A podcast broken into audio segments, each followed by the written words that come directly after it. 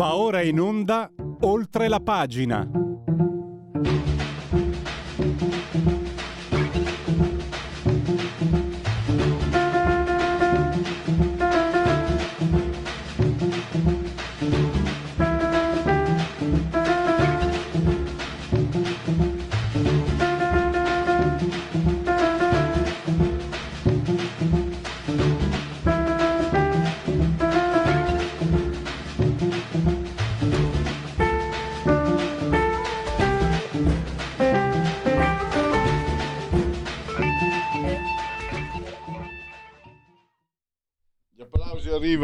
Questa volta sono in forma manuale, non elettronica, per eh, oltre la pagina, rubrica di Radio Libertà, siete in simultanea assolutamente con noi, noi siamo l'ingegner Federico Borsari, saldamente sulla tolda di comando in regia tecnica.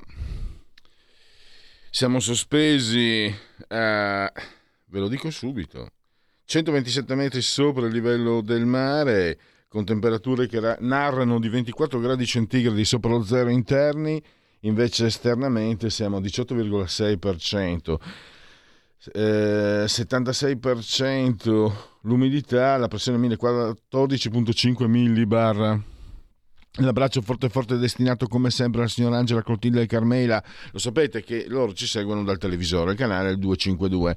Ma se avete la smart television, ma ho visto che ormai tutte quelle nuove sono smart television e quindi eh, è molto probabile che l'abbiate, mh, mm, potete anche guardarci perché questa è diventata una radiovisione, radio libertà.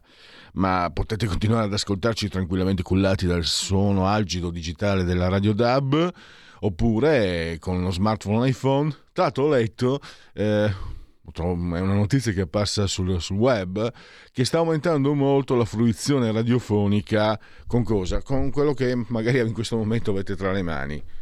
No, quella roba là, caspita, sempre a pensare male, mamma mia, guarda sta gente il telefonino, lo smartphone, l'iPhone, ma anche il tablet, mini tablet, eh, l'iPad, mini iPad, la smart television stessa, la Fire TV, come volete chiamarla, oppure Alexa, accendi Radio Libertà, passaparola ve ne saremo riconoscenti.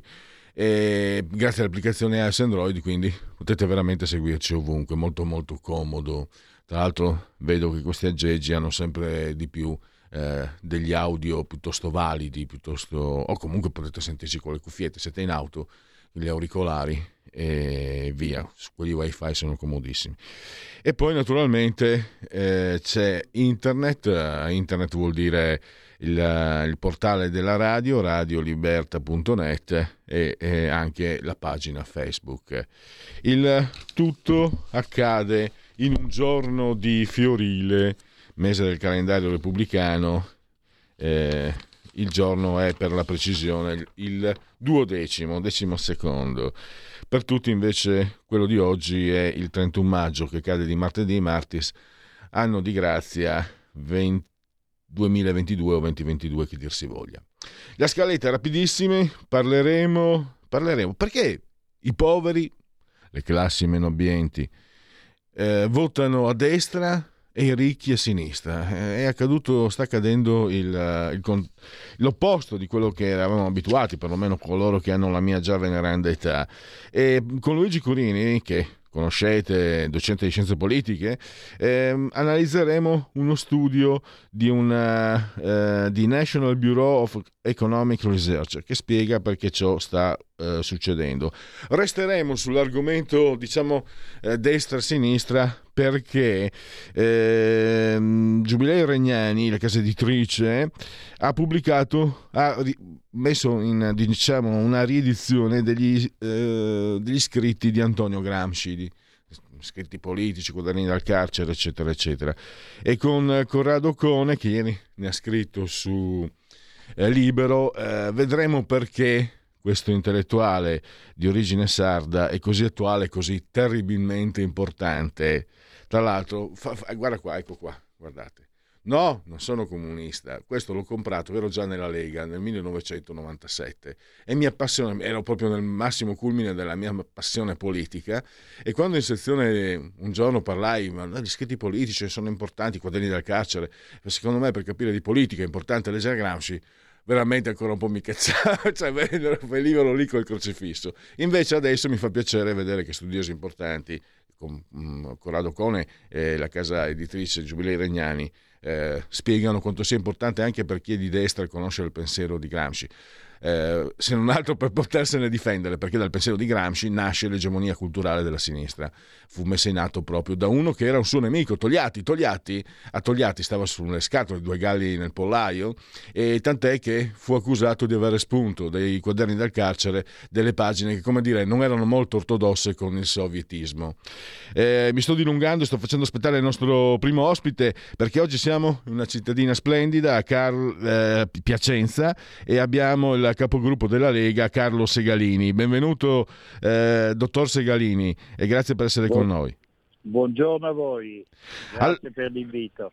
Eh, Dottor Segalini, mi perdoni, io adesso l'ho invitata per parlare di, eh, delle elezioni che sono molto importanti, sindaco sostenuto al centrodestra compatto, sindaco uscente, eh, per scaramanzia non, non citiamo eh, i sondaggi, ma mi incuriosisce, lei è un medico chirurgo, una professione... Sì molto importante, insomma, lei interviene sulle vite umane. E, e ho letto che lei è un, mm, è un, leghista storico, mi perdoni se non la conoscevo, ma lei è un leghista storico, tra l'altro in, in una zona, adesso magari negli ultimi anni è un po' meno difficile, ma quando è iniziato penso che fosse complicato. Mi perdoni, non è una curiosità, eh, non voglio entrare nella sua privacy, ma mi incuriosisce un medico chirurgo, una figura autorevole, importante, che si appassiona della Lega come, come ci si è accostato al movimento fondato da Bossi e guidato da Salvini?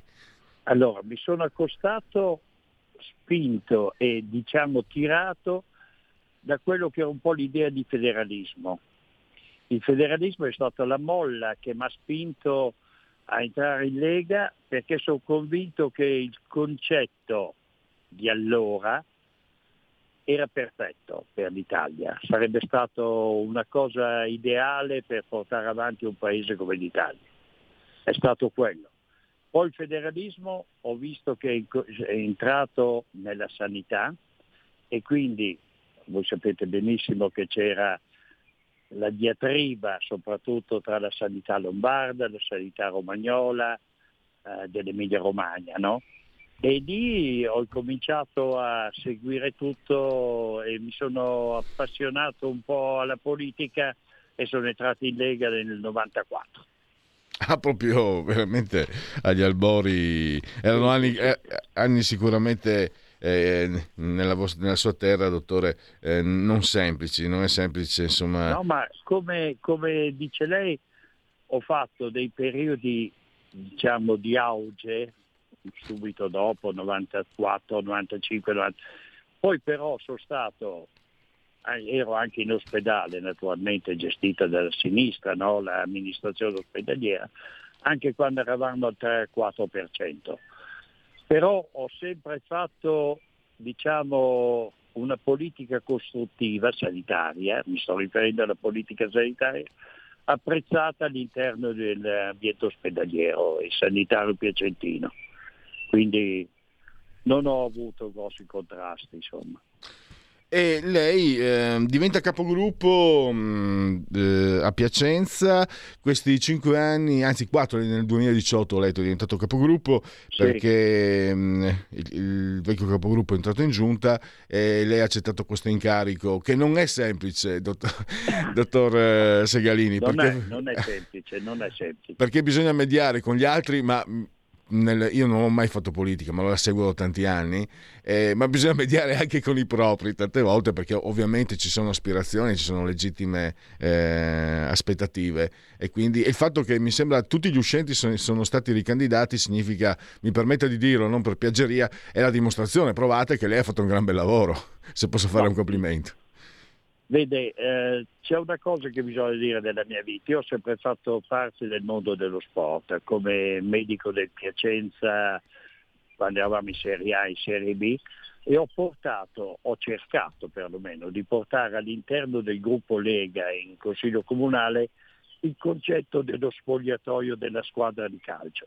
Mm. A parte il fatto che in questo momento sono medico della Gassales eh, Pallavoli Serie A, quindi portare il concetto, riuscire a far entrare nella testa l'idea dello spogliatoio, non so se mi capite, è stato importantissimo, per cui ho, fatto, ho riunito un bel gruppo, è un bel gruppo, eravamo in nove alla fine e abbiamo portato avanti con l'appoggio anche e con i nostri tre assessori che avevamo e anche i vertici della Lega un bel concetto di amministrazione per poter amministrare Piacenza in tante belle cose. Ecco, le, le, tante belle cose. Intanto c'è un punto che anche secondo me eh, dimostra complessivamente la capacità di questa giunta, perché voi non siete all'interno di una regione amica. Io in questi giorni ho sentito candidati lombardi e sottolineo com- come sia stato importante essere una regione diciamo, con la quale si può dialogare. Ehm, per carità, non mi sembra che il presidente della regione Romagna sia... Non ho mai sentito polemiche profonde, ma sicuramente non è leghista. E avete portato a casa 76 milioni per nuovi progetti. Non è, esatto. non è male, davvero. Complimenti a tutti voi.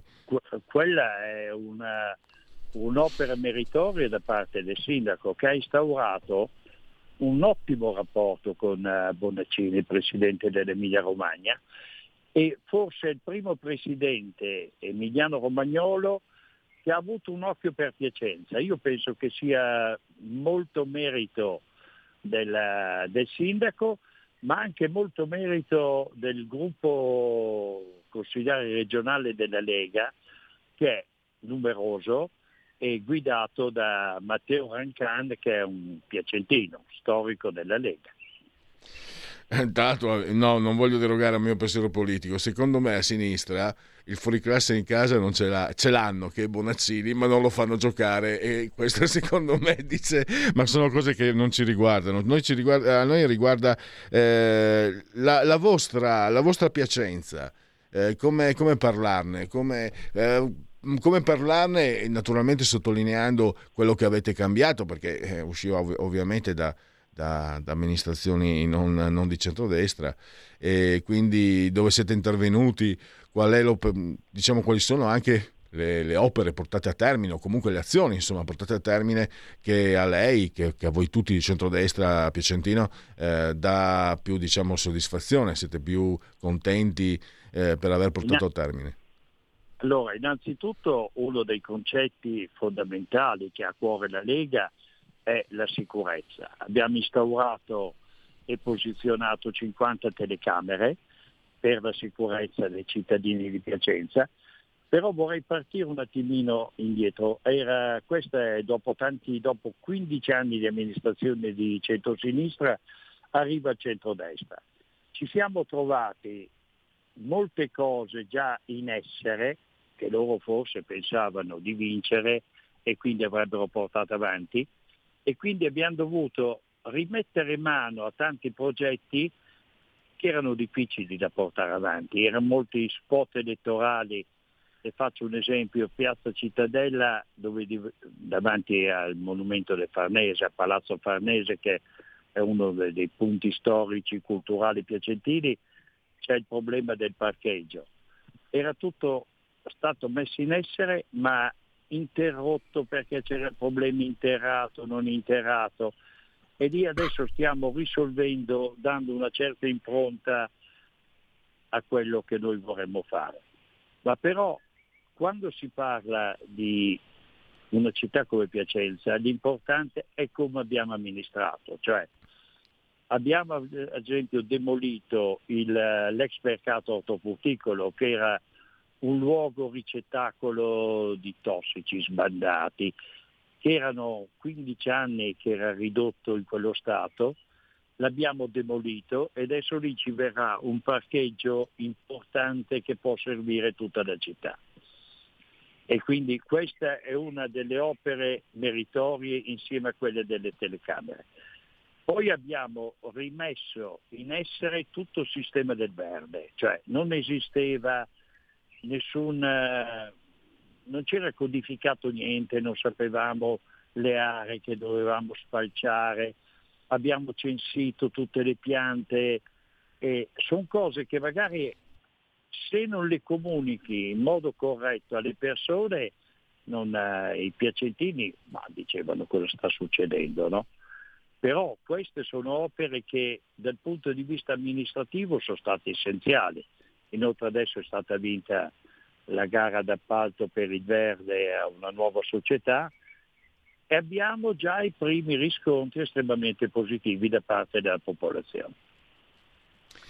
E ehm, il rapporto con le altre forze di maggioranza, Segalini, eh, sia in, eh, in giunta, in, eh, in, consiglio comunale, eh, a livello politico, chiaramente è buono, no? perché eh, tutti insomma, gli indicatori lo, lo stanno a... Dov'è che che vi siete incontrati maggiormente? Con, uh, è vero che si tratta di area politica che è confinante tutto sommato con quella della Lega, però tante volte vediamo che invece eh, succede, anziché da andare d'accordo, si litiga. Invece lì a Piacenza, da quello che ho capito, tutto filato liscio. Almeno i risultati lo, lo sanciscono, come ribadisco. No, beh, sicuramente innanzitutto conta l'aspetto umano della persona con chi devi interloquire con eh, i colleghi di Fratelli d'Italia ci siamo sempre andati d'accordo, abbiamo raggiunto certi intenti che ci hanno portato a correre sullo stesso binario, non a,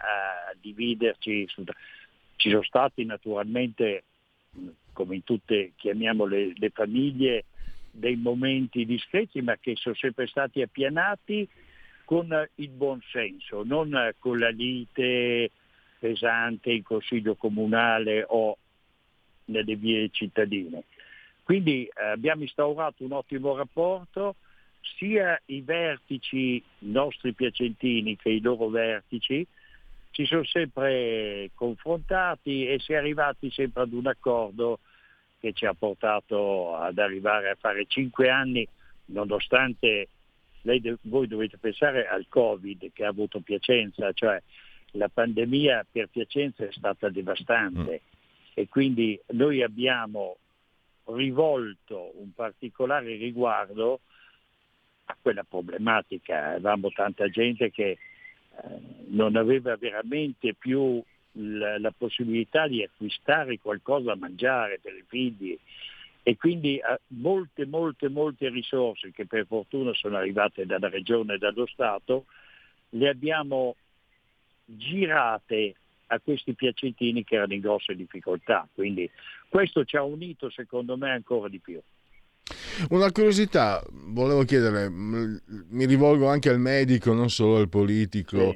Sì. Mi sembra di percepire, per quello che posso capire io, eh, nel senso comune che si, sia, che si, stia completamente girando pagina. Mi sembra che per molte persone, ma potrei, siccome temo di sbagliarmi, eh, stiano rimuovendo eh, questa terribile esperienza. Non sto parlando a livello politico, a livello proprio di quasi di, di, di autodifesa. Eh, rimuovere due anni tremendi e tornare a vivere eh, come, come, succedeva prima. Mi sembra stia succedendo a livello collettivo, vedo qui a Milano, in Lombardia, io poi vengo, eh, vengo dal Friuli, Veneto, ma percepisco questa, questa, voglia proprio di rinascere quasi. E lei che ha così tanta esperienza, volevo capire se, se, no, se mi sbaglio. Anche qui da noi c'è io ho una certa età perché ormai ho quasi 70 anni, però ogni tanto mi piace girare per Piacenza.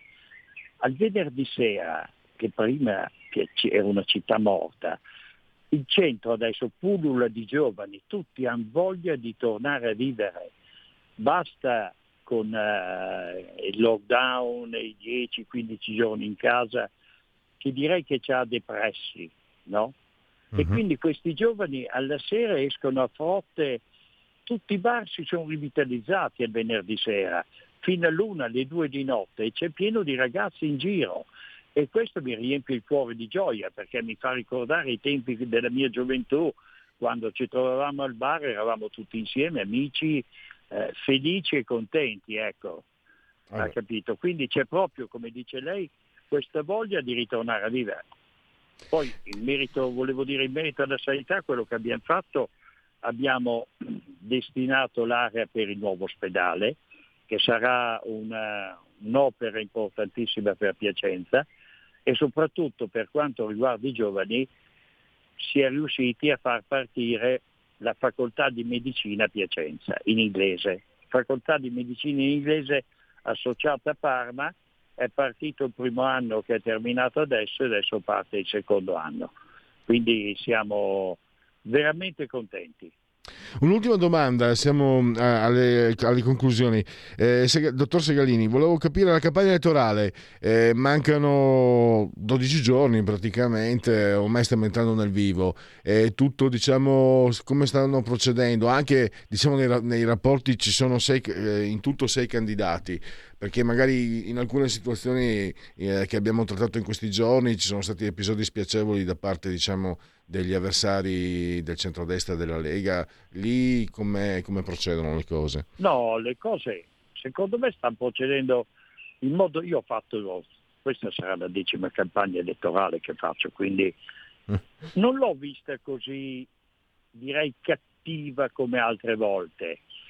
Sì, eh, molti dei candidati hanno capito che è meglio raccontare in campagna elettorale cose che effettivamente vanno fatte.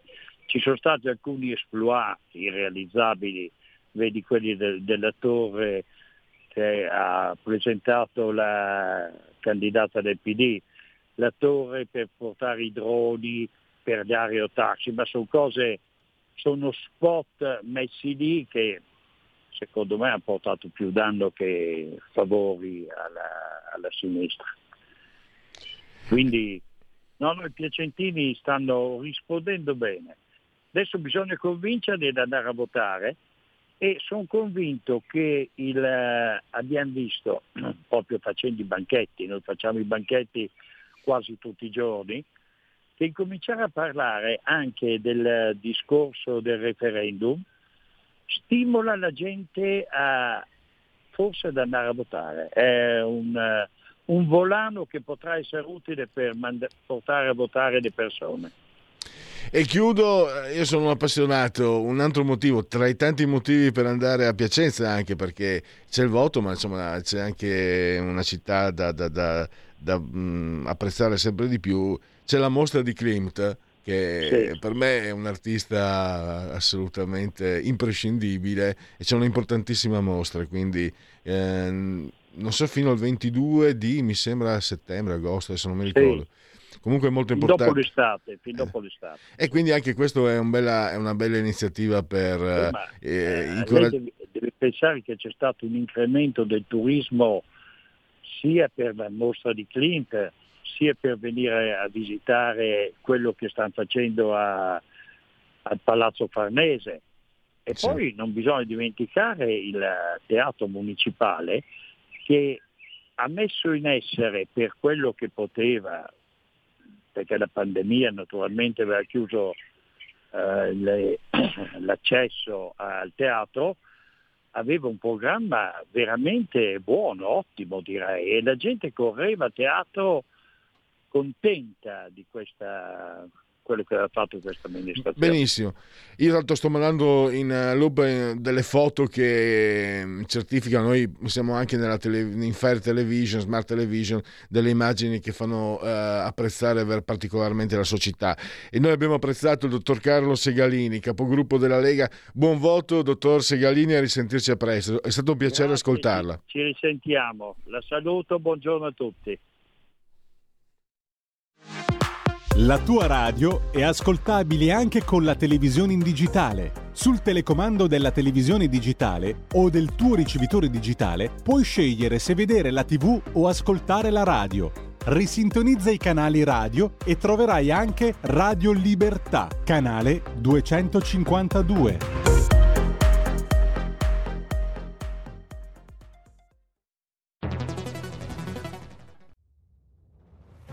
Chiediamo meno sbarchi, più sicurezza, più assunzioni per le forze di polizia. Scrivi il codice D43 nella dichiarazione dei redditi. Destina il 2 per 1000 del tuo IRPEF alla Lega. Il tuo sostegno vale 2 per 1000. Messaggio autogestito Lega per Salvini Premier. Stai ascoltando Radio Libertà. La tua voce libera, senza filtri né censura. La tua radio.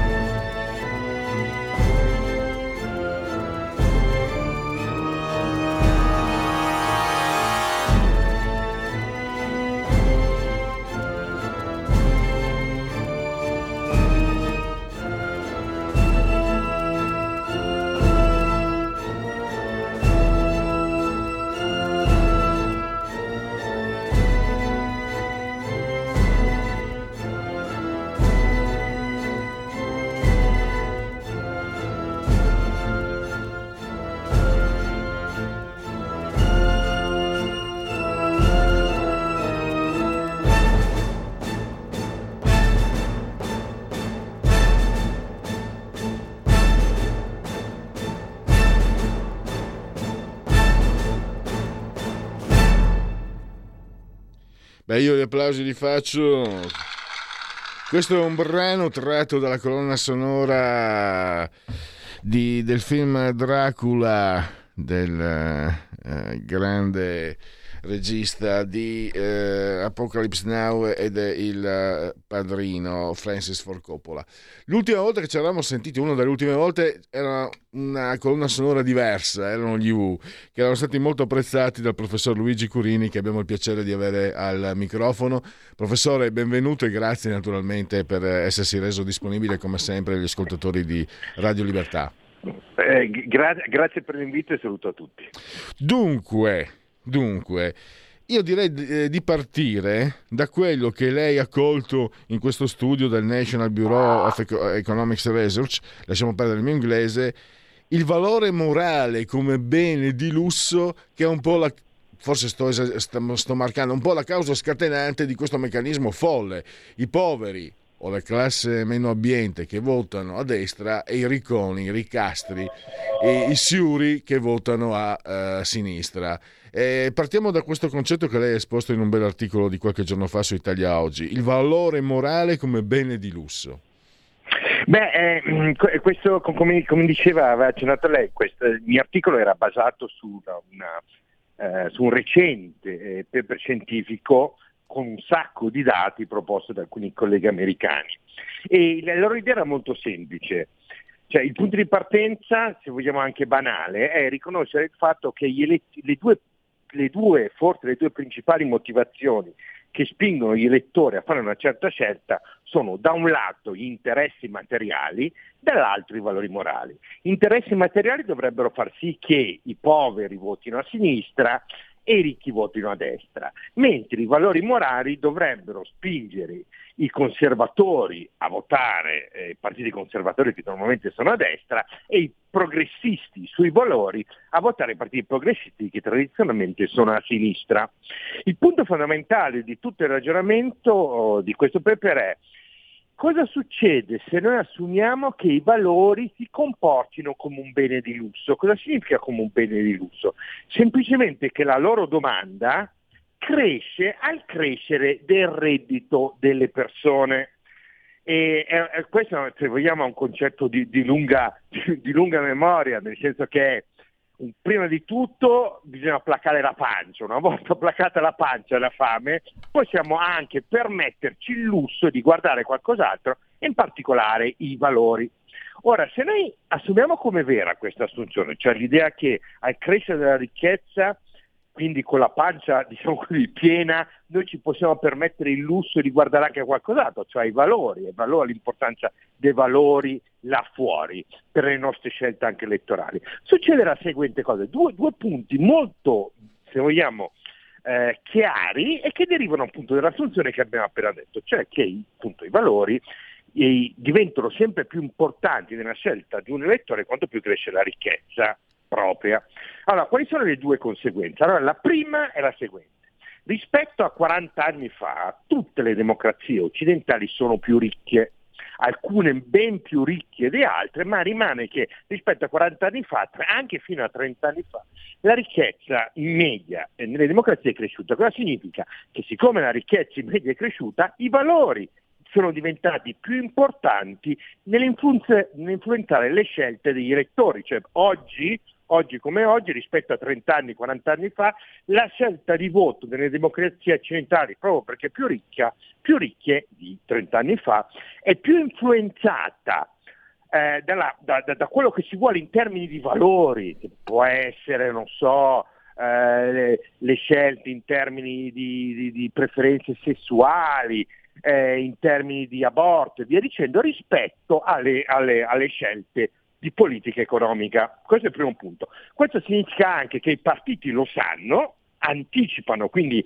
riconoscono che per gli elettori che sono in media più ricchi è più importante, per loro è più importante eh, i, i valori rispetto agli interessi materiali, per cui i partiti cavalcano la cosa. Cavalcano la cosa in che modo? Eh, proponendo sempre più politiche e programmi maggiormente centrati sui valori piuttosto che sulla economia, sul benessere materiale e questo ovviamente eh, eh, radicalizza ancora di più l'importanza dei valori per gli elettori stessi. Ma poi abbiamo una seconda conseguenza che è quello che lei diceva. Cosa succede in democrazie che diventano sempre più ricche ma in cui cresce anche la diseguaglianza? Perché se noi pensiamo al caso degli Stati Uniti, questo è un caso evidentissimo, rispetto a 30 anni fa, 40 anni fa, in media tutti gli Stati Uniti sono più ricchi, ma qualcuno è cresciuto, è diventato molto molto più ricco rispetto agli altri. E cosa succede? Succede che i ricchi, gli straricchi che vivono nelle due coste occidentali e orientali degli Stati Uniti, oramai sceglieranno di votare solo ed esclusivamente, per quello che abbiamo detto, sulla base di eh, dei loro valori, di interessi valoriali, indipendentemente dalle proposte economiche dei partiti politici, per cui tenderanno a votare in che modo? Voteranno sempre più, siccome sono elite, libera e via dicendo, sulla base, eh, voteranno sempre più, ad esempio, i democratici. Ma questo cosa significa? Significa anche che i democratici rincorreranno, perché è una buona cosa rincorrere i super ricchi per tutta una serie di ragioni, perché i super ricchi possono dare donazioni, i super ricchi sono collegati a posizioni di, importanti di lavoro nei media e via dicendo, quindi conviene rincorrere, ma significa anche che negli Stati Uniti, ma non solo, eh, la sinistra per rincorrere questi super ricchi che tenderanno a votare solo sulla base dei valori presenterà appunto un programma che li rincorre sui valori, dimenticandosi completamente della questione economica e dimenticandosi completamente di quei meno ricchi, che magari, non so, se vediamo negli Stati Uniti, ma non solo lì, che vivono nei contesti rurali e via dicendo, e che sono in qualche modo moralmente più conservatori rispetto a queste elite molto libere delle due coste, tenderà inevitabilmente a dimenticarsi di loro e questi cosa si troveranno a votare? Voteranno paradossalmente un partito come i repubblicani che da un punto di vista economico è da loro distante, ma almeno da un punto di vista valoriale è a loro più vicino. Per cui dall'assunzione di partenza da cui siamo partiti spieghiamo che cosa? Spieghiamo quello che stiamo paradossalmente osservando. In una grande democrazia come gli Stati Uniti, ma abbiamo visto i flussi elettorali oramai sempre più anche delle democrazie occidentali, in cui 100 città anche delle città italiane, vota a sinistra, ma quanto più ci allontaniamo da 100, da 100 città, i cittadini tendono a votare destra anche in contesti in cui dal punto di vista del reddito non dovrebbero farlo paradossalmente. E questo, è, è, questo secondo me il, il punto interessante di questo paper, che secondo me spiega molto delle dinamiche politiche che stiamo assistendo, che sono molto diverse rispetto a quelle che, che accadevano 30 anni fa, che stanno caratterizzando le nostre democrazie. Eh, lo stiamo anche vedendo insomma um, beh, in Italia vedere eh, conservatrici che votano, che, che votano, per la stessa Lega che nasce come un partito um, diciamo di piccola borghesia, della piccola borghesia ma che adesso eh, oppure i rednecks che votavano Trump negli Stati Uniti professore mi spieghi eh, questo concetto eh, la natura conservatrice delle classi lavoratrici eh, in cosa consiste? è la paura di perdere ciò che si ha perché magari quando arrivi a uno status, diciamo, eh, la classe lavoratrice è, tutto sommato era diventata ceto medio, però se il ceto medio perde quello che ha, precipita, magari il ricco se perde un po' di quello che ha, eh, diciamo, eh, trova sempre il modo di stare al caldo. Beh, beh ci sono un, un, una serie di aspetti. Allora, che rinviano appunto a quello che, che, che sostenevano in, in precedenza. Innanzitutto, se prendiamo per buono il paper che abbiamo appena discusso, significa che ehm, fondamentalmente da un punto di vista economico, diciamo così, in senso molto ampio, dalla caduta del muro di Berlino in poi, cioè da quando è venuta meno l'alternativa, le, dal punto di vista delle proposte economiche, i vari partiti non si differenziano più così tanto, non, non in modo così marcato quello per cui adesso si differenziano i partiti sono per l'appunto i tipi di valori che portano avanti. E, e, e, qual è l'aspetto fondamentale in tutto questo tipo di dinamica? In questo tipo di dinamica è che in tutta una serie di persone, gruppi di persone che sono fuori dai grandi centri urbani, eh, da, da, dal grande, dal, quindi dal collegamento con un certo tipo di, di intimedia, con un certo tipo di educazione legata all'università e via dicendo, tendono a presentare dei valori che sono diversi rispetto a chi rimane nel centro città, che frequenta un certo tipo di persone e via dicendo. E questa differenza che, che, che, che sta emergendo in modo lampante, molto più delle differenze di natura economica. E questo che spiega quello che abbiamo detto in precedenza, questo che spiega perché c'è una così divergenza netta tra il modo in cui votano le città e il modo in cui vota la campagna. Questo è vero negli Stati Uniti, ma vale anche per noi. Nelle ultime, le ultime elezioni europee hanno mostrato in modo chiarissimo in cui, eh, indipendentemente dal grande successo della Lega nelle ultime elezioni europee, la Lega surclussava eh, il, il, PD nei, nei, piccoli centri, ma quanto più i centri diventavano grandi la, la forbice si riduceva e si riduceva non per diversità di un punto di vista di interessi economici, perché i ricchi e poveri ci sono nel centro città ma ci sono anche in periferia. La vera differenza era giocata dal ruolo dei valori che, e il fatto che nel centro città i valori sono molto omogenei tra di loro, nelle periferie i valori sono relativamente omogenei tra di loro, ma sono distinti. Ed è questa distinzione che produce un, una, un, sempre più una diversità di, di voto e questa distinzione produce risultati paradossali perché appunto nel centro città i ricchi votano a sinistra anche se non dovrebbero farlo per i propri interessi economici e in periferia i poveri votano a destra anche se non dovrebbero farlo per i propri interessi economici. Ma perché avviene questo? Perché stanno, continuano a crescere sempre di più altri, l'importanza di altre cose, cioè i valori. Ovviamente tutto questo vale fin quando il, il reddito, la ricchezza media continua a crescere, in un contesto in cui entriamo in una grande crisi, in cui c'è una forte ehm, ehm, distorsione, una forte diminuzione della ricchezza per alcune fasce di popolazione, beh questo ovviamente cambia perché in quel momento la pancia in quel momento la pancia deve essere riempita e se deve essere riempita i valori possono anche aspettare. Eh, lei eh, spiega anche che questo sconvolgimento è causato da democrazie sempre più ricche, proprio la cito testuale, ma anche sempre più diseguali. Eh, volevo approfondire questo suo concetto. E quello che noi, eh, ci sono, allora, innanzitutto, diciamo così, da liberale, come, come io sono, a me la cosa, e conta molto di più se tutti aumentiamo il reddito anche se la nostra ricchezza, anche se questo produce una, una, una maggiore diseguaglianza del reddito. La diseguaglianza del reddito in sé non è problematica se è accompagnata da una, secondo me, non è così rilevante, diciamo così, se è accompagnata da una crescita di ricchezza per tutti.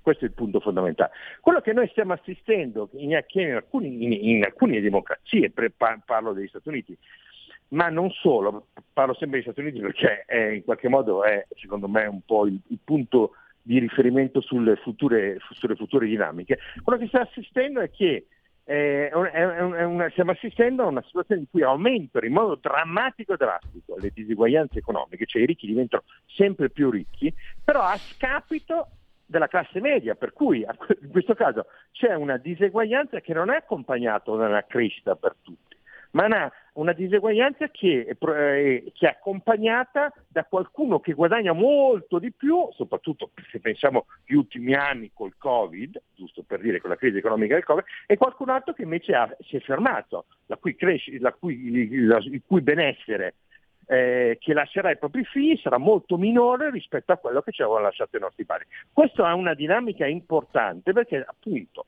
se in qualche modo non, non viene contrastata, in qualche modo non cambierà, produrrà quello che, quello che, ci si potrà aspettare, produrrà di nuovo un nuovo cambiamento della competizione politica perché, ritornando a quello che dicevo prima, tornerà importante la pancia a scapito dei valori, cioè in un mondo in cui non so, fra dieci anni, speriamo che non avvenga questo ovviamente, ma in dieci anni in cui l'Italia, il proprio reddito medio è diminuito in modo marcato rispetto, anni, rispetto alla situazione attuale, direi che fra dieci anni nessuno, o perlomeno non avrà molto successo il dibattito sul DDL ZAN, perché eh, le persone saranno molto più interessate a capire che tipo di politiche economiche portare avanti per cercare di migliorare la propria situazione economica. In questo momento siamo per una situazione ancora, non siamo per quella situazione. In questo momento il dibattito su DDL e ZAN è molto più rilevante per molte persone, soprattutto in determinate aree del paese, rispetto alla discussione di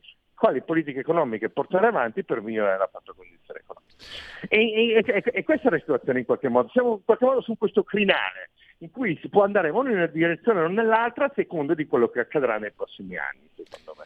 Infatti ricordiamo nel 2021, il primo maggio, Tenebanco il DL Zan, mentre il numero dei morti, le cosiddette morti bianche, è aumentato, continua a aumentare e non gliene importa nessuno eh, dell'ultimo anello della catena. Lo dico da ex operaio, ho fatto operaio per anni e lo dico, noi operai siamo l'ultimo anello della catena, ricordiamocelo sempre. E proprio su questo voglio arrivare, senza correre il rischio, non voglio correre il rischio di dietrologie, ma mi rivolgo anche a un docente, a una persona che, che, che insegna ai giovani.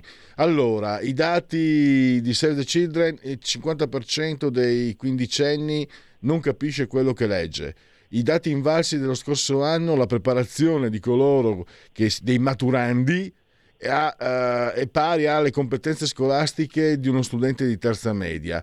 A, adesso io mh, mm, voglio parlare con cautela, ma mi sembra si stia andando incontro a una sorta di mm, plebizzazione, cioè persone sempre meno preparate, sempre più in balia di un contesto che può mm, strumentalizzarle, che può manovrarle mi sta mm, venendo in mente quasi una, un mondo, ma non voglio parlare come uno scrittore di fantascienza, dove ci siano queste masse di plebi che vivono magari di sussidi di disoccupazione, che vivono eh, alla giornata, quindi fa- facilmente eh, manovrabili e soprattutto eh, persone che non avranno alcunché, eh, alcun ruolo mh, decisionale nella vita pubblica, nella vita comune, che sarà a questo punto eh, gestita da poche elite istruite, preparate eh, non si tratta nemmeno di soldi, proprio preparate, istruite e, indirizzate a governare e a fare naturalmente il loro interesse.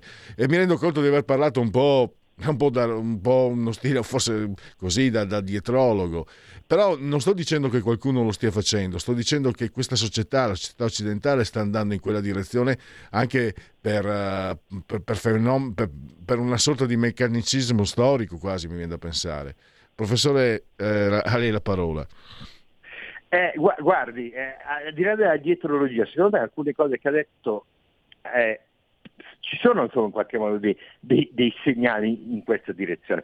Quello che, che eh, io, io, perlomeno io percepisco è che ancora una volta dalla caduta del muro di Berlino, che è stato un momento chiave di grande vittoria sul comunismo ovviamente, ma che ha prodotto anche delle conseguenze non necessariamente eh, positive. Quello che, io, quello che emerge chiaramente è che l'elite, l'elite, le grandi elite culturali, economiche, finanziarie e politiche, da, da, quel momento in poi sono diventate sempre più omogenee tra se stesse.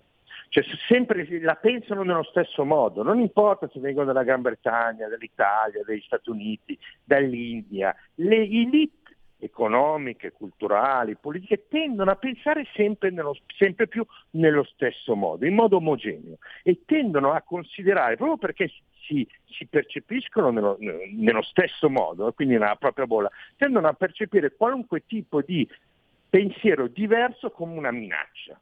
E se viene visto come una minaccia, deve essere in qualche modo eh, controllata abbiamo visto le reazioni, e quando ci sono le sorprese c'è una reazione molto forte. Abbiamo visto cosa è successo con, nel 2016 con la vittoria di Trump. Quello secondo me, eh, oppure un anno prima con la Brexit, qualcosa che in qualche modo non era previsto, non andava in una certa direzione, la reazione fondamentalmente di panico che c'è stata a questi eventi e gli anni successivi in qualche modo sono serviti a rinormalizzare un certo tipo di situazione. Ora, in questo tipo di contesto, secondo me lo iato che, che continua a crescere tra un'elite che è cosmopolita, ricca, culturalmente educata, non intelligente, eh, che è un'altra cosa, ma culturalmente educata e sempre più omogenea nel modo di pensare da un lato e dall'altra parte le altre persone.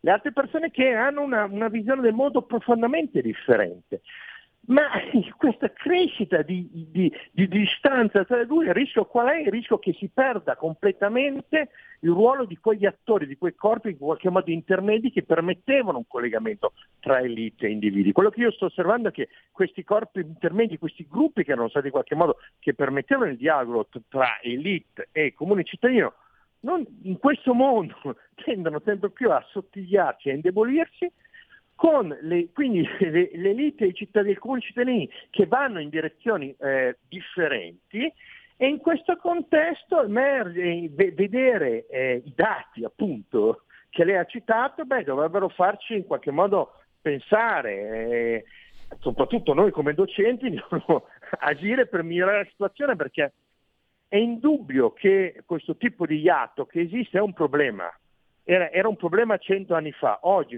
democrazia, nelle democrazie viviamo diventa più che un problema un'urgenza da affrontare.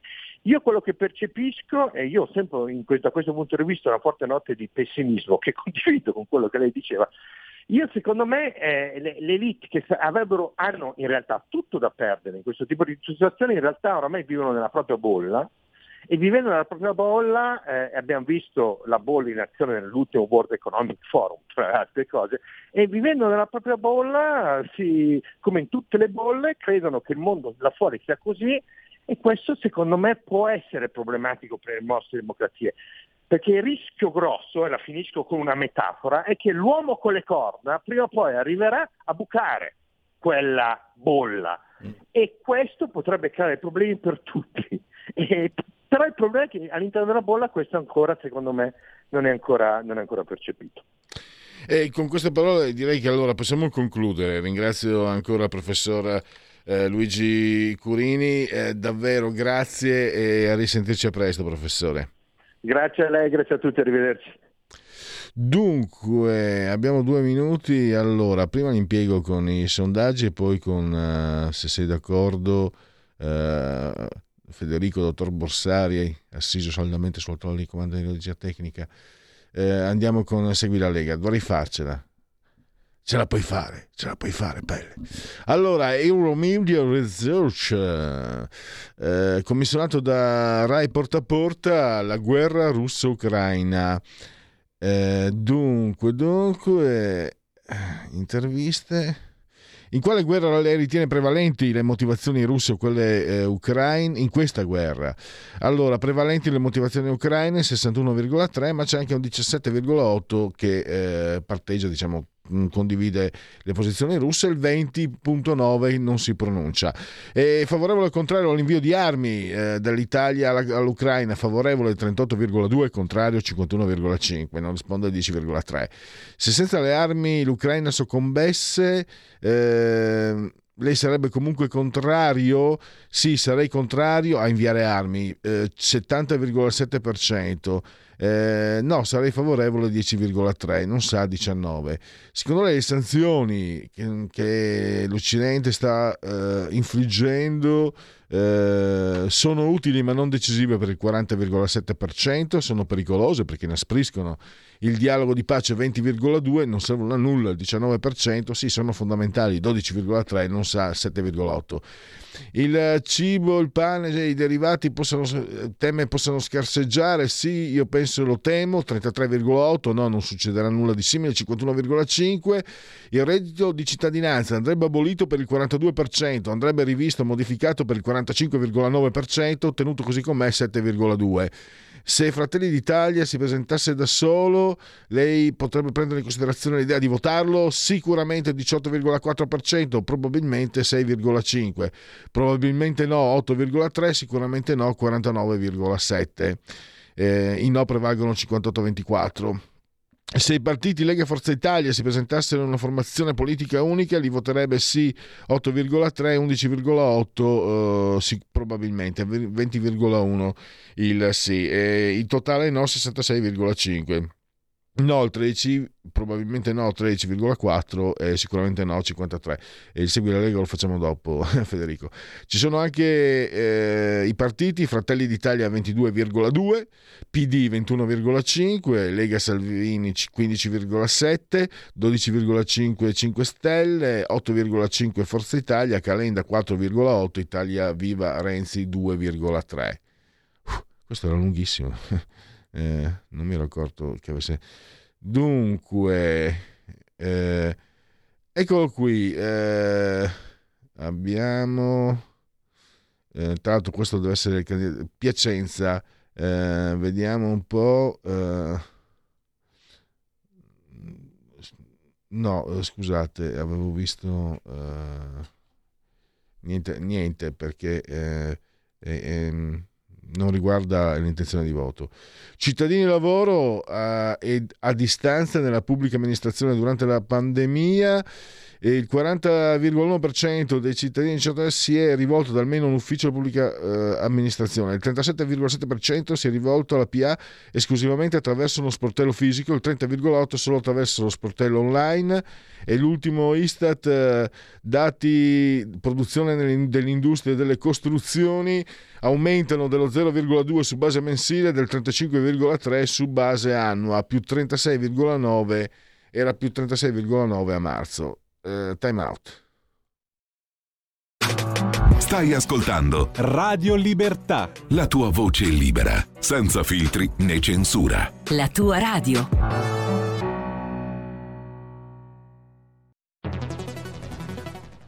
La radio è sempre di più ovunque. Io la radio la ascolto in auto con tutti i nuovi programmi, perché ho la radio DAB. E tu? Io al lavoro ascolto la radio dal mio computer. E tu? Io a casa l'ascolto dalla mia TV. E tu? Io l'ascolto dal mio telefonino, con Radio Player, l'app delle radio italiane. E tu? Io la radio l'ascolto con lo smart speaker. Oggi 35 milioni di italiani ascoltano la radio così. E tu? La radio, ovunque, sempre di più. Anche Radio Libertà è su Radio Player Italia.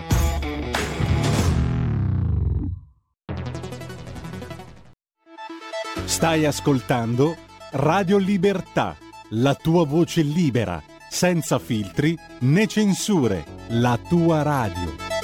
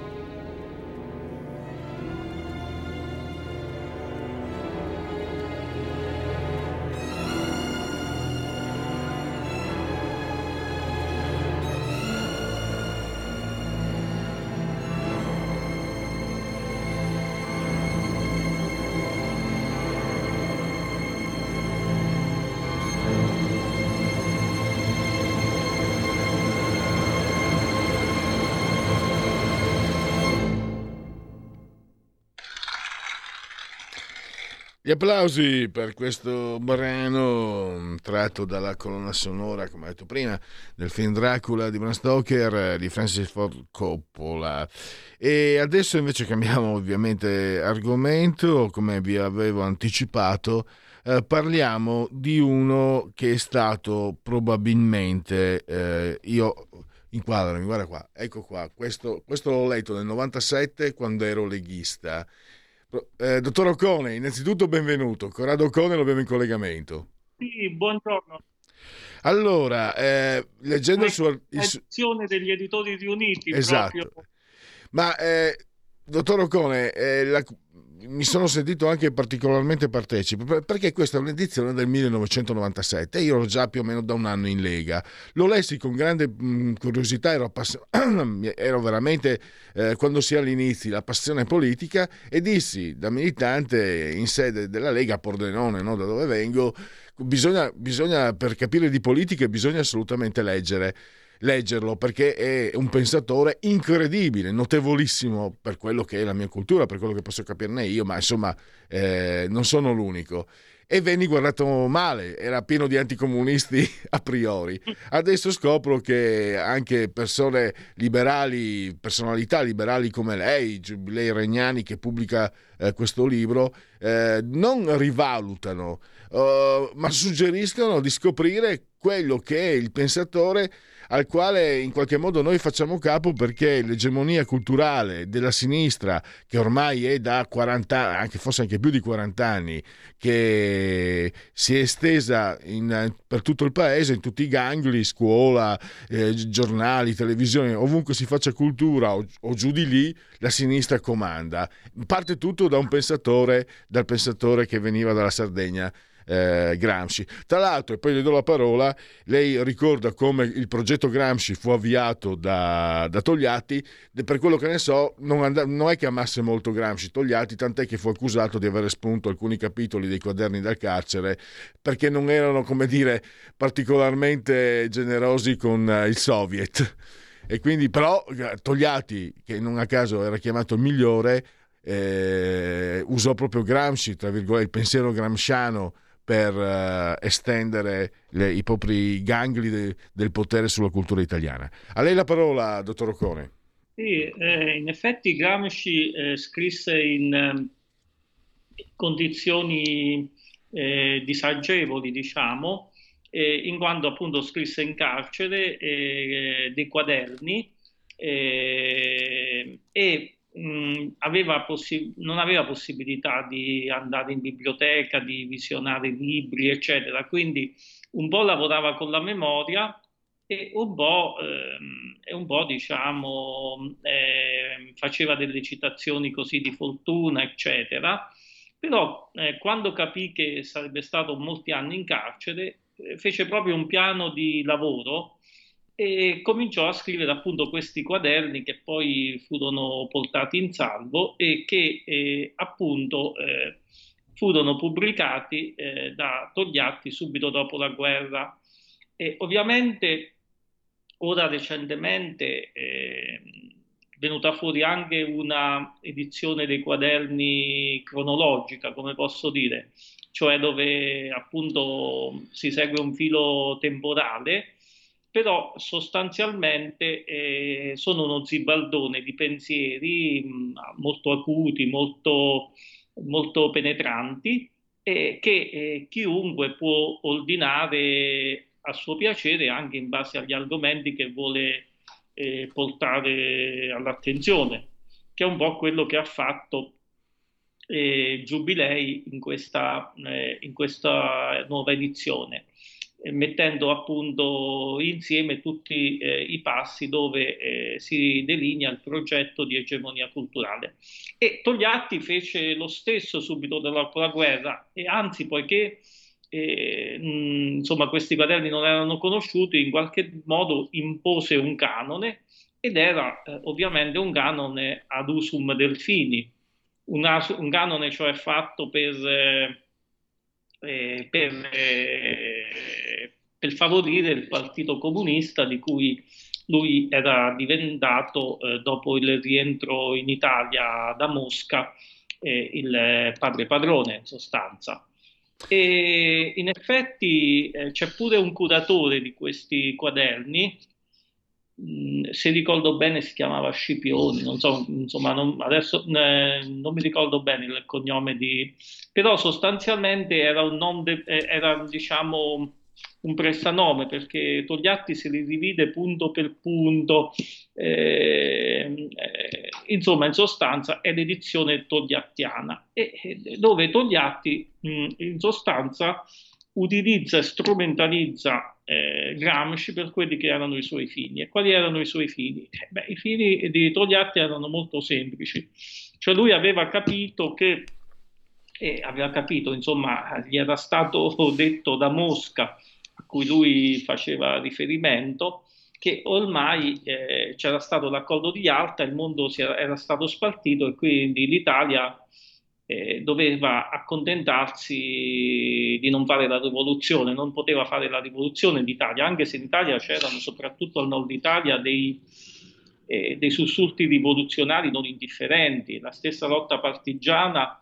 eh, non nasce per, solamente, come spesso si dice, per liberare l'Italia dal fascismo. Nella parte predominante eh, dei partigiani eh, l'idea era liberare l'Italia dal fascismo per poi eh, instaurare una, uno Stato socialista, insomma. quindi ehm, quindi quando però Togliatti si accorse che si accorse, capì che non solo non si poteva istituire, ma che appunto l'ordine di Mosca era di non istituirlo questo Stato socialista, e cominciò a concepire una strategia più di lungo periodo. Cioè eh, disse eh, dobbiamo prepararci, eh, dobbiamo lavorare all'interno di questa democrazia che non ci appartiene e per lavorare appunto per conquistare il potere un domani quando le condizioni saranno favorevoli. E a questo e qui gli venne molto utile, gli fu molto utile, diciamo, Gramsci, perché Gramsci sostanzialmente eh, aveva eh, riflettuto eh, Gramsci era un comunista, era fondatore del Partito Comunista, eh, fra l'altro, però eh, mh, insomma in qualche modo credeva che eh, l'impianto marxiano, eh, l'impianto di Marx andasse rivisto, corretto, ampliato, perché eh, a suo modo di vedere, insomma, ehm, Marx aveva dato troppa importanza ai fattori meramente economici, la cosiddetta struttura, mentre eh, il potere nelle società compresse lui aveva in mente l'America, infatti c'è tutta una parte dedicata al foldismo, all'americanismo, insomma, eh, quindi è una persona curiosa, quindi insomma eh, guardava anche oltre, però diceva proprio la complessità del nostro mondo eh, eh ci dice che non è possibile conquistare semplicemente il potere, ma bisogna conquistare le coscienze sostanzialmente degli individui. Quindi eh, la, mh, mm, eh, la classe dirigente è tale quando non è una mera classe dominante, cioè quando si esercita un potere anche forte, ma si preoccupa di conquistare le coscienze e, e far sì che certe interpretazioni del reale, certe parole eh, d'uso comune diventino, eh, come posso dire, mainstream sostanzialmente, come diciamo noi oggi. Questo, eh, e qui eh, si instaura questo, mh, eh, questa tematica dell'egemonia culturale che eh, venne molto comoda con Togliatti perché Togliatti eh, appunto disse cominciamo a fare questo lavoro, poi il potere politico lo prenderemo eh, quando sarà il caso, non solo, ma in qualche modo potremo anche fare a meno della dittatura del proletariato perché le coscienze eh, saranno già mature in qualche modo con questo nostro lavoro. E quindi lui puntò molto sugli intellettuali, non potendo pu- puntare sui politici in modo diretto, puntò molto sugli intellettuali e capì una cosa fondamentale, che mh, nel mondo d'oggi mh, la cultura, quella che Popper avrebbe chiamato il mondo 3, si esercita in più luoghi, non, eh, sono tanti luoghi dove si esercita la cultura. Ci sono sicuramente le università, le accademie, ma ci sono anche le case editrici, ci sono eh, le, le, scuole di ogni ordine e grado, ci sono gli editori, e, e c'è eh, il mondo dello spettacolo, dell'intrattenimento e lui eh, capì che solo penetrando in tutte queste strutture che creano la coscienza comune degli individui ehm, si potesse in qualche modo aspirare a realizzare un lavoro egemonico, appunto. E lui parlava di case matte eh, e mh, in effetti eh, lui eh, subito dopo la guerra aveva eh, aveva mh, due nemici sostanzialmente da combattere, che erano i due grandi filosofi italiani della prima parte del secolo, cioè Croce e Gentile. E in verità eh, l'influenza di Croce era stata sempre più mh, culturale in senso lato, mentre quella di Gentile era anche un'influenza accademica. E lui allora, eh, Togliatti, concepì questo, questa idea. Uno, di screditare completamente Croce e quindi ne avvalorò un'immagine che non corrispondeva al vero, cioè l'immagine di un pensatore retrivo, provinciale, tutt'altro era Croce, e quanto a Gentile, eh, poiché lì si, eh, tramite Gentile si trattava di conquistare l'Accademia, eh, lui eh, fece una doppia operazione. Da una parte rivendicò subito eh, l'uccisione di Gentile nell'aprile del 1944, chiamandolo camorrista, usando parole che, insomma, che le nostre, le nostre diciamo, parole forti sbiadiscono di fronte a quelle che usava Togliatti per i suoi nemici. Quindi da una parte eh, screditò Gentile, ma dall'altra mandò un messaggio molto preciso ai gentiliani che avevano in mano l'Accademia Italiana. Cioè eh, eh fece capire a queste persone che se fossero passate dalla parte dei comunisti, eh, avrebbero avuto eh, non solo salva la carriera, qualsiasi cosa, ma in qualche modo sarebbero stati emendati, depurati dai loro errori passati. In effetti, eh, da un punto di vista meramente filosofico, c'erano anche molti agganci fra l'attualismo gentiliano e, e un certo volontarismo marxista. Però indipendentemente da questo, Togliatti si ponse per gli intellettuali come fonte purificatrice. Di, insomma, il messaggio che, eh, sottinteso che lui mandava era questo, voi avete un, un, passato compromesso come ce l'hanno tutti gli italiani, fra l'altro, voi pure però avete un passato compromesso. E quindi eh, la vostra carriera è segnata via, però eh, io sono una sorta di fonte purificatrice, se voi venite al Partito Comunista eh, non solo nessuno si ricorderà di questi vostri peccati passati, ma in qualche modo sarete accreditati. E qui si vedono dei casi interessanti che sono stati studiati.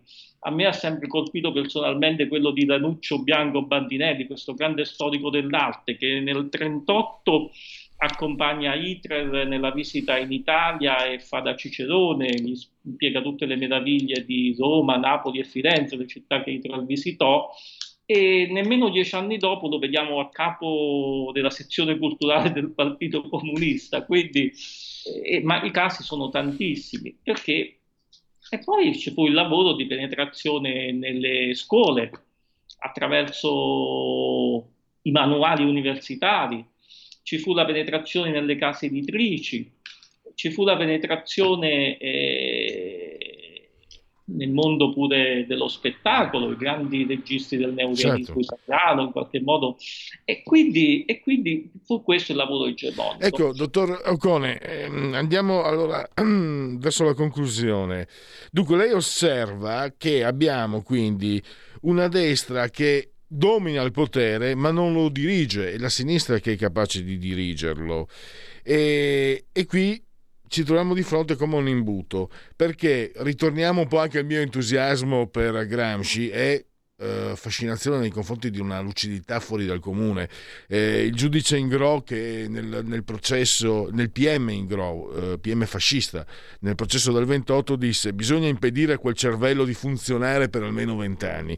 E poi lei riporta la, le frasi di Gramsci sui lettori, lettori che possono essere ele, al tempo stesso elementi ideologici trasformabili filosoficamente ed elementi economici capaci di acquistare le pubblicazioni giovani e di farle acquistare ad altri. Questo è un pensiero questa forma di pensiero massimalista, professore, a lei eh, liberale, ma anch'io che tutto sommato insomma, sicuramente rifugo da ogni massimalismo, fanno paura. Quindi noi, eh, e quello che, quello che, lei osserva alla fine no? è molto interessante, possiamo imparare. Eh, come dire, possiamo osservare, possiamo capire, ma non potremo mai eh, usare i metodi, i metodi, di Gramsci. E quindi qui ci troviamo di fronte a un imbuto come facciamo a venire fuori? Assolutamente, noi non possiamo usare i metodi di Gramsci, però eh, dobbiamo, secondo me, conoscere bene Gramsci. Uno perché appunto bisogna conoscere in qualche modo il nemico, perché eh, anche l'egemonia attuale del politicamente corretto, con tante trasformazioni interne, con tante, diciamo, eh, novità, però eh, continua un po' quel progetto culturale come ben sappiamo, essere intellettuale, essere di destra in Italia mh, mm, sembra quasi che sia un ossimoro, come posso dire. Quindi, eh, se non altro, dobbiamo conoscere Gramsci perché Gramsci ha pensato in grande e dobbiamo conoscere il nemico. Ma dall'altro, dobbiamo, la parte forse che dobbiamo fare nostra, almeno secondo mio avviso, è dare molta importanza appunto all'elemento culturale. E questo, ahimè, i nostri politici di destra eh, non mi sembra che lo facciano. Eh, prima di tutto l'intellettuale non è, eh, non è il tecnico, l'esperto. Eh, l'intellettuale è qualcuno che ha eh, una visione eh, di lunga durata delle, diciamo, della politica, quindi eh, e quindi eh, questa mia... E poi la seconda cosa eh, eh, che io noto è questa, che appunto i nostri politici di destra sono molto legati, ed è giusto ovviamente, al consenso immediato, eh, che, al, al, voto, eccetera. Però eh, io, ehm, andrebbe, bisognerebbe farsi una domanda ulteriore. Benissimo, si può conquistare il potere, prendiamo il caso di di Berlusconi che lo conquistò nel 94, nel 93, e poi però ci si trova di, di, fronte a mille difficoltà nel gestire questo potere. Perché, che so, eh, si va in RAI e si trova un, un muro di gomma impenetrabile di funzionari, giornalisti educati eh, a pensare altrimenti che non ti fanno fare le cose che tu, anche se formalmente dirigi la RAI, vorresti fare. Vai nelle scuole e non puoi, fare, e non puoi presentare una storia d'Italia più, meno faziosa come quella che a volte viene presentata nei nostri manuali, eccetera. E quindi eh, poi una volta che si va al governo sostanzialmente eh, non si riesce a fare fino in fondo le cose che si vorrebbe fare proprio per la presenza di questo brocco sociale, culturale che fa resistenza. Eh, allora eh, io direi cari politici, amici politici della destra, eccetera, Benissimo, il compito vostro principale è quello di conquistare quanti più voti possibili e gli intellettuali mh, non danno voti, portano, mh, sul, portano pochissimi voti a un partito. Però se voi in qualche modo tralasciate questo ambiente, questo, mh, questa, la cultura intesa in questo senso lato, come mondo 3 direbbe Popper, cioè eh, tutti gli elementi simbolici, eh, interpretativi, intellettuali che accompagnano il nostro mondo, potete vincere una singola elezione, però vi, sulla lunga distanza realizzerete poco perché appunto eh, bisognerebbe fare questo lavoro che è molto difficile farlo. E Togliattoli lo fece perché, eh, a, a, sinistra perché in qualche modo fu costretto eh, dalla geopolitica sostanzialmente a fare così. Un, un, politico oggi dovrebbe avere così tanta lungimiranza di pensare contemporaneamente eh, all'immediato ma anche eh, alla lunga distanza. Ecco, purtroppo la distanza nostra è finita, dottor Occone, eh, ma direi che abbiamo detto, ha, del, ha spiegato molto bene eh, il pensiero gramsciano e direi che magari più avanti sicuramente avremo modo di, di, di riparlarne ancora. Intanto io ringrazio ancora Corrado Cone, potete leggerlo su Libero e grazie ancora, risentirci presto. Grazie, arrivederci. E... Segui la Lega è una trasmissione realizzata in convenzione con La Lega per Salvini Premier. Dunque, legaonline.it eh, scritto legaonline.it, il sito sul quale mi trovo in questo momento, molte cose si possono fare, iscriversi alla Lega è molto facile, si versano 10 euro, è possibile versarli anche tramite PayPal senza nemmeno vi sia la necessità che siate iscritti a PayPal, codice fiscale e gli altri dati richiesti vi verrà recapitata la maggiore per via postale la tessera Lega Salvini Premier. Segui la Lega prima che la Lega segua te alla Marciana o seguisca te alla Pellegrina. Eh, qui ci sono anche eh, gli specchietti riepilogativi sui referendum, eh, anche insomma se vi capitano conversazioni eccetera e condividete con noi eh, l'opinione sulla necessità, sull'importanza di questi referendum, avete modo sicuramente di, di, di, di avere anche eh, proprio un quadro molto chiaro, molto sintetico.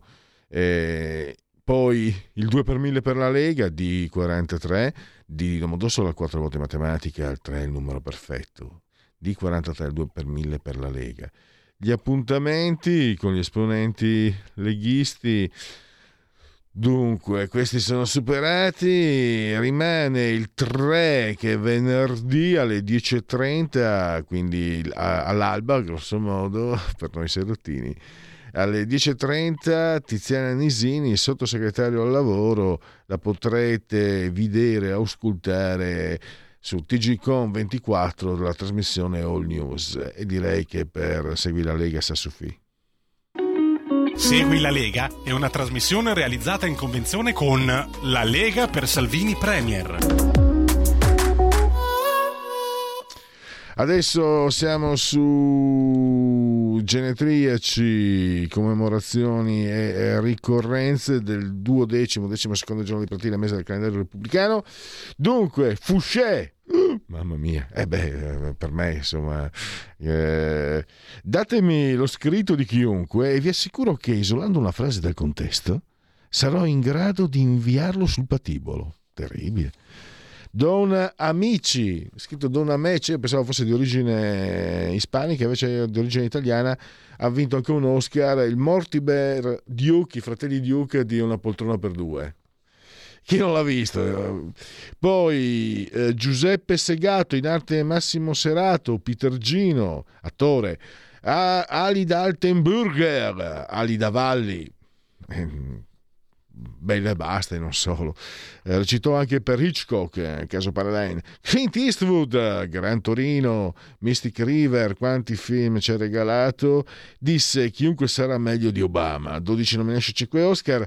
Vladimiro Caminiti, che è stato un grandissimo giornalista, sicilianuzzo si autodefiniva, era juventino ma era un grande. Gli schemi standardizzati non esistono nel calcio, esiste un costume tecnico che via via si evolve. E il resteremo del calcio, Italo Cucci, che, che, è stato anche direttore del Guanin Sportivo, uscire dal calcio sconfitti ma testa alta non è del calcio, è solo mero masochismo. È un altro gigante, ma qui del fumetto, anche se restiamo... Eh, Italo Cucci è romagnolo marchigiano, Magnus Remiliano, eh, bolognese, vale a dire Roberto Raviola. Eh, disegnare i fumetti e scriverli non è difficile perché si scrive con squadre e compasso e si disegni col vocabolario. Alan Ford e non solo. Il ciclista padovano Sandegu, Barbara Spinelli, figlia d'arte, figlia di Altiero, lei andò al Parlamento europeo e portò via il posto, un poveretto di Genova che era operaio. Lei gli aveva promesso, guarda che vado via, sì, mi presento per prendere voti, ma poi vado via. Rimase là, il poveretto rimase in fabbrica. Tra l'altro eh, i primi anni maturò percentuali altissime di eh, assenza eh, Tom Berenger, Brooke Shield, Sandrine Bonner, il grande Paolo Sorrentino e l'attore irlandese Colin Farrell. Ce la faccio, sì, a ringraziare il dottor Borsari, assiso soltanto saldamente eh, di comando e regia tecnica. Tra poco Alto Mare con Sara Garino. Grazie a tutti voi per aver scelto anche oggi Radio Libertà. Ciao! Avete ascoltato oltre la pagina.